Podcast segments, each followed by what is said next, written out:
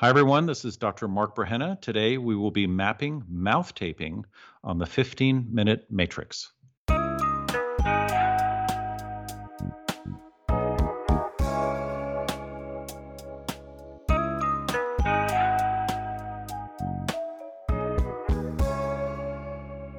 Welcome to the 15 Minute Matrix. I'm Andrea Nakayama, functional medicine nutritionist, and your host. This is the podcast that brings you bite sized insights and lessons on the clinical relevance of the functional nutrition matrix. The functional matrix is the most important tool in functional medicine and functional nutrition. We may think that the most important tool is some test or some app, but the functional matrix not only makes us stop and assess but it reminds us of three very important factors in our care, our recommendations, and our outcomes. Those three factors Everything is connected. We are all unique, and all things, all the things we do, matter. Be sure to head over to this episode's show notes at 15minutematrix.com if you'd like to see today's topic mapped on a downloadable matrix to remind you of these critical aspects of care. Today on the 15 Minute Matrix, I'll be speaking with my favorite dentist, Dr. Mark Burhenne. Dr. Burhenne, DDS, is the author of the number one bestseller, The Eight Hour Sleep Paradox, and is a sleep medicine dentist in Sunnyvale, California. Dr. Burhenne has been practicing dentistry in the greater San Francisco area for over 30 years. He is a TEDx speaker, and his advice regularly appears on media outlets like CNN, CBS, Yahoo Health, The Huffington Post, Prevention, The Washington Post, and Men's Health. Dr. Burhenne is a member of the American Academy of Dental Sleep Medicine, Academy of General Dentistry, American Academy for Oral Systemic Health, and the Dental Board of California, and Dr. Burhenne was a previous guest on the 15 Minute Matrix. Be sure to go back and listen to episode number 147, where Dr. Burhenne mapped the oral microbiome. Now, let's get started with today's super important topic.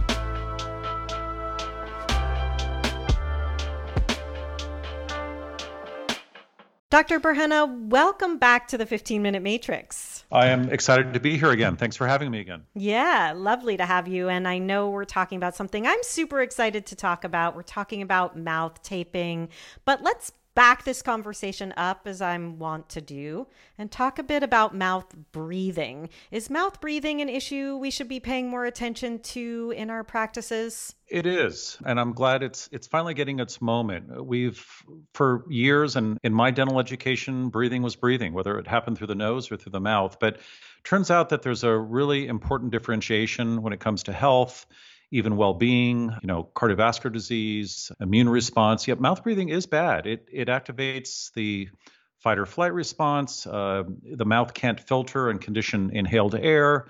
There's a exchange of air that is out of balance in terms of partial pressure and pressures that we can talk about later. It translates to uh, sleep disorder breathing and snoring, causes dry mouth, which I'm I'm very keenly aware of as being mm. a dentist because dry mouth leads to gum disease, bad mm. breath, and cavities, and it increases the risk of throat and ear infections, and perhaps even eh, well, is definitely related to one of the main risk factors of COVID, and that is bacterial load on the lungs based on what we inhale. So yeah, it's bad. It's bad. It's not a good thing and it's easily recognizable and it it needs to be dealt with. Absolutely. So, who is a mouth breather? Meaning, who is most susceptible? Are there specific antecedents or triggers that would make us go to the question about mouth breathing? Yeah. So, the, the bad news is that the majority of us are mouth breathing um, and it's getting worse. And the root contributors or the root causes, both, is uh, is really lies within the realm of the practice of dentistry, and that is facial development. Mm. Uh, long, narrow faces, narrow mouth, high palate, crooked teeth, uh, gummy smile, tongue tie. Uh, I mean, it, it could be environmental factors, it could be allergies. Probably one of the big reasons for children or they start mouth breathing, that ex- that transition occurs in around six months after they've been breastfeeding. You know, they they they turn into proper nose breathers. In fact, it, typically that's what happens. But because of all these allergens and air pollution and adenoids and sinuses, blockage, uh, stuffy nose, all of that, allergies, um, we continue breathing through our mouth, and because of that we develop into a different person in terms of facial development, face face type, and and how patent and open our airway is. The airway is determined by how our bones grow in our face and and in in our throat area.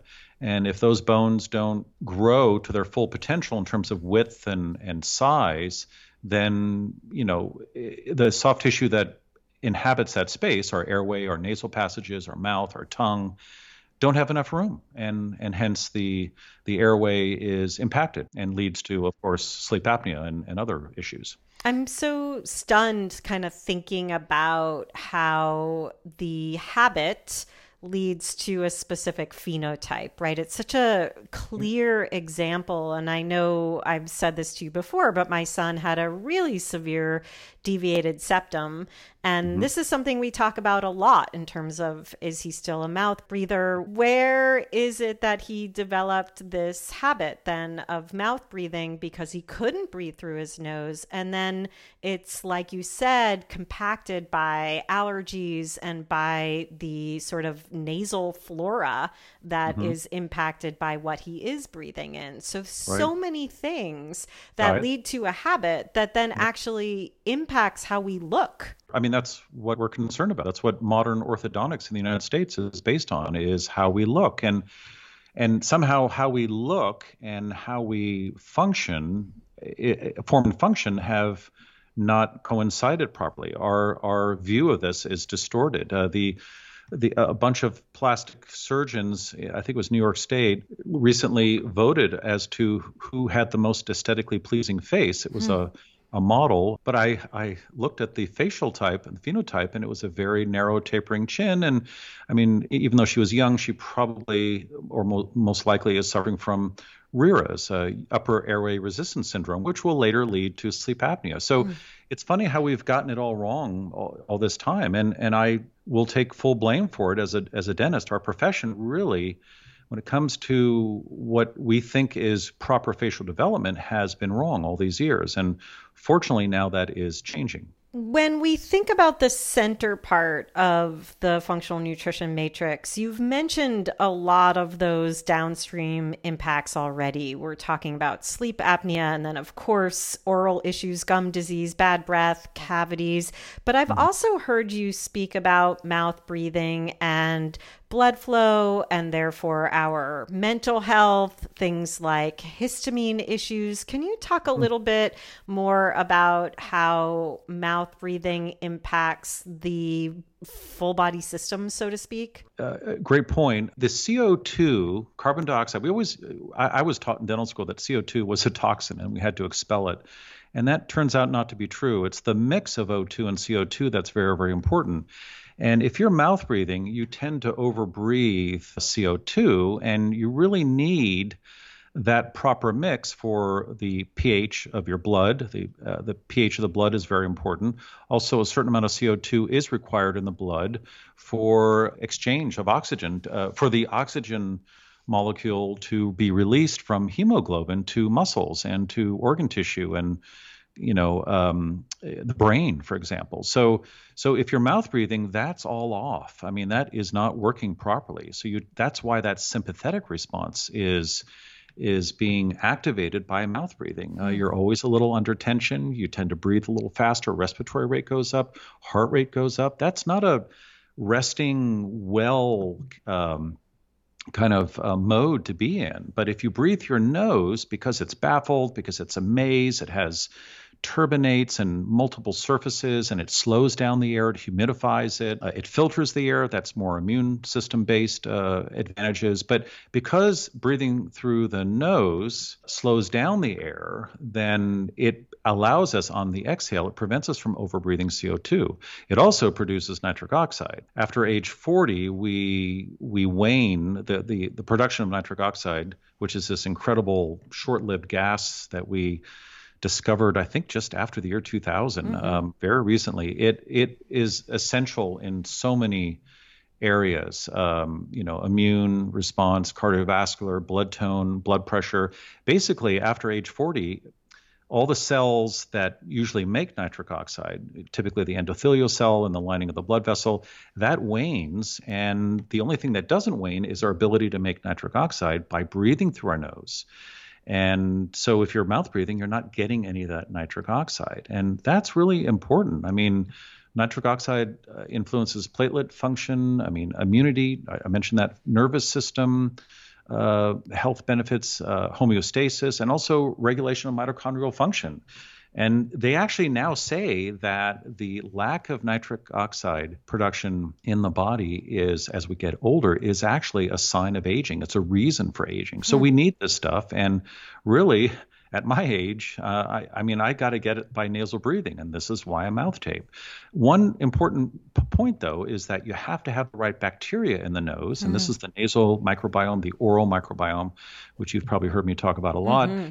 You got to have the right bacteria so that when you have the right diet. So, uh, arugula, for example, I try and eat a lot of arugula. Arugula is a great food if you can if the bacteria if you have the right bacteria in your mouth back of your tongue and in your nasal passages if you have these correct bacteria they can produce nitric oxide from the arugula but mm. if you have a dysbiosis right in other words and at least 50 60% of us in this country have a dysbiosis an oral dysbiosis that would be cavities gum disease gingival inflammation gum disease, bad breath, for example, those are all signs of, that it's not working well. We're not making that nitric oxide, hence we are aging prematurely, and we're not getting the benefits of nitric oxide, like lower blood pressure and and serenity. Right. so so it's all very tied into areas that dentistry is kind of responsible for. It's in our realm, and and I'm disappointed to say that we haven't really been on it, but but that is changing, and there are dentists now that are trained and are aware of this, and they can they can treat this. They can refer you to the right person, and they can also make a quick diagnosis. They can see this. I, I go to a a gathering, not, not anymore, but when it was allowed, uh, I, I, could automatically tell who had a, an oral dysbiosis based on facial development and how much mouth breathing they were doing or what they were doing at rest. Was their mouth slightly open? You'll look at I look at a lot of photos and you'll see in a portrait, you know, is the mouth open? Is it closed? So it's getting its moment. In fact, I would love to plug a book. It's not my book uh, the book by James Nestor, which is mm-hmm. on the bestseller list called Breath, mm. called The New Science of a Lost Art of Breathing. And mm-hmm. we have lost the ability to breathe. So that's a great place to start, whether you're a practitioner or a layperson. That is a fun book to read, and it will blow your mind. I love it. And I love how important it is to breathe and for us to focus mm-hmm. on the breath. Before we get to mouth taping and the actual mm-hmm. act of taping the mouth, there were a few things that you mentioned that are visual clues that could be, you know, soft diagnostics for us to be thinking to ask mm-hmm. about sleep patterns right. and mouth breathing. You also mentioned CO2. Is that a lab marker we should be looking at for considering whether somebody's a mouth breather? Are there any other serum markers that you would think yeah. of? I know you talk a lot about CRP, but is there anything else we should be thinking about in somebody's labs to consider? Are they a mouth breather, and is this something right. I can consider? Yeah, the the bad news is that there is no way of testing CO2. Uh, uh, medicine tests for O2 for right. saturation of oxygen. Mm-hmm there is a test for CO2, but it's a blood test. You mm-hmm. have to draw blood, which is very inconvenient. And the insurance companies, the, the third parties don't like inconvenient because it means right. expensive dollars. And there's really no nasal biome test currently. That could be done. I think they are coming. There are oral microbiome tests.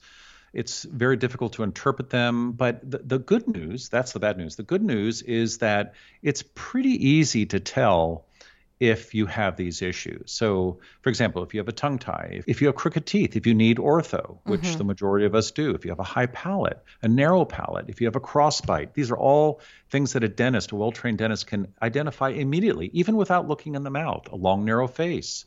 How about a dry mouth? I mean, mm-hmm. if you wake up every morning, I ask, this is on my intake form, dry mouth. If if you wake up with a dry mouth, that means you are sleeping with your mouth open, and that's that's why mouth taping is such a great differential diagnosis. If you can mouth tape, that means you have the ability to breathe through your nose, but you're not. For some reason, your mouth falls open. Swollen tonsils, adenoids. Are you continually getting sinus infections and on antibiotics? That was my wife for many decades until she had some sleep apnea surgery and also started mouth taping. They hmm. went away. No more antibiotics. Um, sleeping with your mouth open, snoring. I would right. say snoring is a good indication that you are mouth breathing. Um, so most people, if you ask them the right questions, or if, even if they go to a website online, they will know whether they are mouth breathing or not. It's not difficult to tell. And there is no such thing as a healthy mouth breather.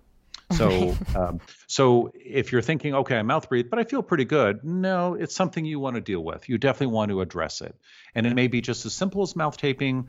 But again, mouth taping is is not the cure all. Of course, it, it tells us a lot. It's a great differential tool for both layperson and practitioner. Um, but if the taping doesn't work, then you know you have a more severe problem uh, would, would require surgery or myofunctional therapy or orthodontics, expansion of the jaw, you know, changing uh, or reversing poor facial development, all those things. But it's a great place to start. So there are many ways. If you have bad breath, for example, if you're getting a lot of cavities, instead of stop seeing a dentist that just keeps treating your cavities and keeps ignoring your bad breath and just keeps treating your gum disease, go to someone, a functional dentist perhaps, and have them treat you for the root cause of right. all these things. And typically that is a dry mouth. In a dry mouth, your pH changes, it drops, it becomes more acidic. Then, um, you know, all these pathogenic and commensal bacteria that are in your mouth that are supposed to be there in a in a certain pattern or ratio to each other, that all gets altered for example, everyone talks about the gut microbiome. Gut microbiome, one of the big changes or one of the big causes of a dysbiosis would be a change in pH. Well, that can happen in the mouth. In fact, it happens in the mouth within 30 minutes of mouth breathing. So if you're breathing at night or sleeping at night with your mouth open, you're suffering from a dysbiosis, a pH change, and an overall change of your oral microbiome uh, mm. almost immediately. And continually. So let's get to the how to in terms of mouth taping. How hard is it? Do we need a certain product? What are your recommendations around mouth taping? Well, the first thing is the stigma of mouth taping. Um, it, it, was 10 years ago when I was talking about this where I would get a lot of pushback from patients, from ENTs, physicians, and now thankfully that doesn't happen. People are more open to it. But essentially, it depends on who the patient is. If it's someone who can nose breathe properly, then putting tape over their mouth is not a big deal. They do it, they wake up, and they may feel a little bit better for some reason, even though you're a good nose breather, your mouth will still fall open. That's a whole different uh, topic. But if you can't breathe through your nose, and I, as a dentist, I know who these people are. These are the dental phobes. These are the patients that don't like dentistry because they can't breathe through their nose. And mm. What happens when you're at the dentist and someone's working in your mouth and there's saliva and water building up in the back of your throat? that essentially is the equivalent, this may be a bit extreme, is the equivalent to waterboarding. I mean, if you can't breathe your nose and your airway is being blocked, and you can tell it with children, children will protect their airway, they'll push you away. Um, right. You know, have a lot of boogers in their nose, and then you see them, and they're already anxious because mm-hmm. they know what's going to happen. Uh, same thing with adults. So it's really, if you mouth tape that person, they're they're going to wake up within a half hour there are some borderline patients that will tape. They'll make it through the night, but they'll toss and turn because they have a little hypoxia. They may be able to breathe through their nose, but they're not getting enough air through their nose. So I break it to the patient very gently. I show them what I do every night, what I've been doing for the last six, seven years, my wife and I, my family. I uh, I show them what it looks like. I tell them that they're not going to die in the middle of the night, how easy the tape comes off, especially with children.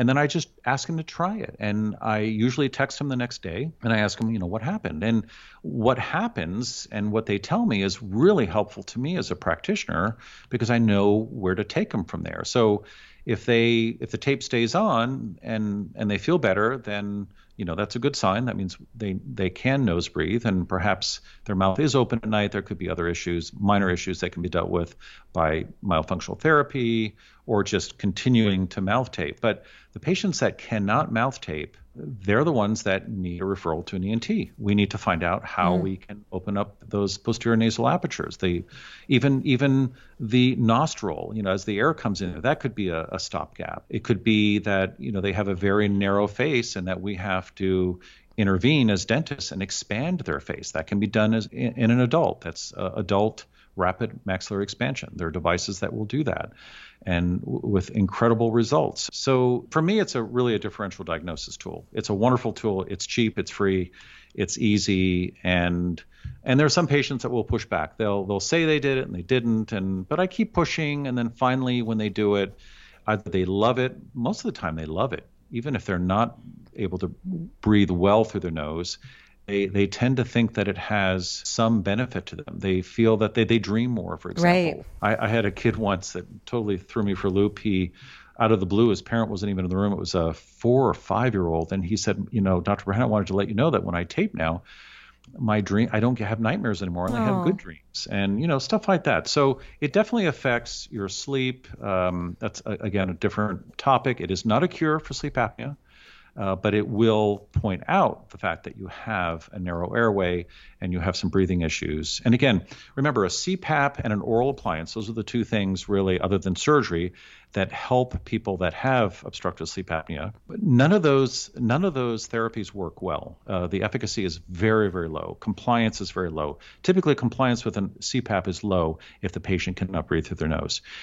Even though we have these oral appliances and you know positive pressure systems that that help keep the airway open, it still will not work unless you can breathe through your nose. So nose breathing is important, even if you have sleep apnea and are on some kind of therapy. So nose breathing is the way to go. One of the things I love that you said, Dr. Burhenne, is how you make an assessment, you make the recommendation to mouth tape, and then you track that. You actually learn from the person's experience. This is mm-hmm. what I call the art of the practice. It's such an important process that we mm-hmm. learn from each and every patient what is happening for them with our interventions, and we pivot based on those learnings as opposed to thinking that everything's a protocol or one protocol. Right. And yep. I just have one final question for you, which is sure. Is it ever too late? Like, can my 81 year old mom mouth tape and my 19 year old son mouth tape? Are we all good to start trying? We're all good. Okay. We're all good. I mean, just make sure you're getting professional advice.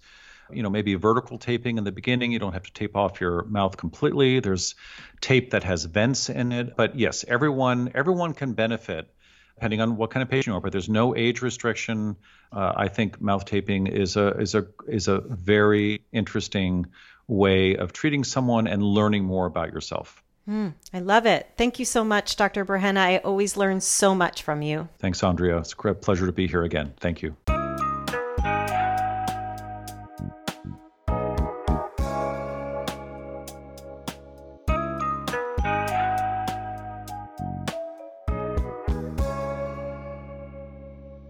The 15 Minute Matrix is brought to you by me, Andrea Nakayama, and the Functional Nutrition Alliance. Check out the latest in functional nutrition at functionalnutritionlab.com forward slash blog. The 15 Minute Matrix team features music by my son Gilbert Nakayama with production support from Renee Hunt, Natalie Merrill, and Christine Shook, and mixing and editing by Rowan Bradley. You can find episodes on all kinds of topics with more incredible guests at our podcast website, 15minutematrix.com. And if you'd like to be notified each time there's a new podcast episode by email, please go to 15minutematrix.com forward slash notify. We'd also love to hear from you. Get in touch. We'd love to hear your thoughts, your feedback, and also who you'd like to hear on the podcast. You can email us at ask at 15minutematrix.com.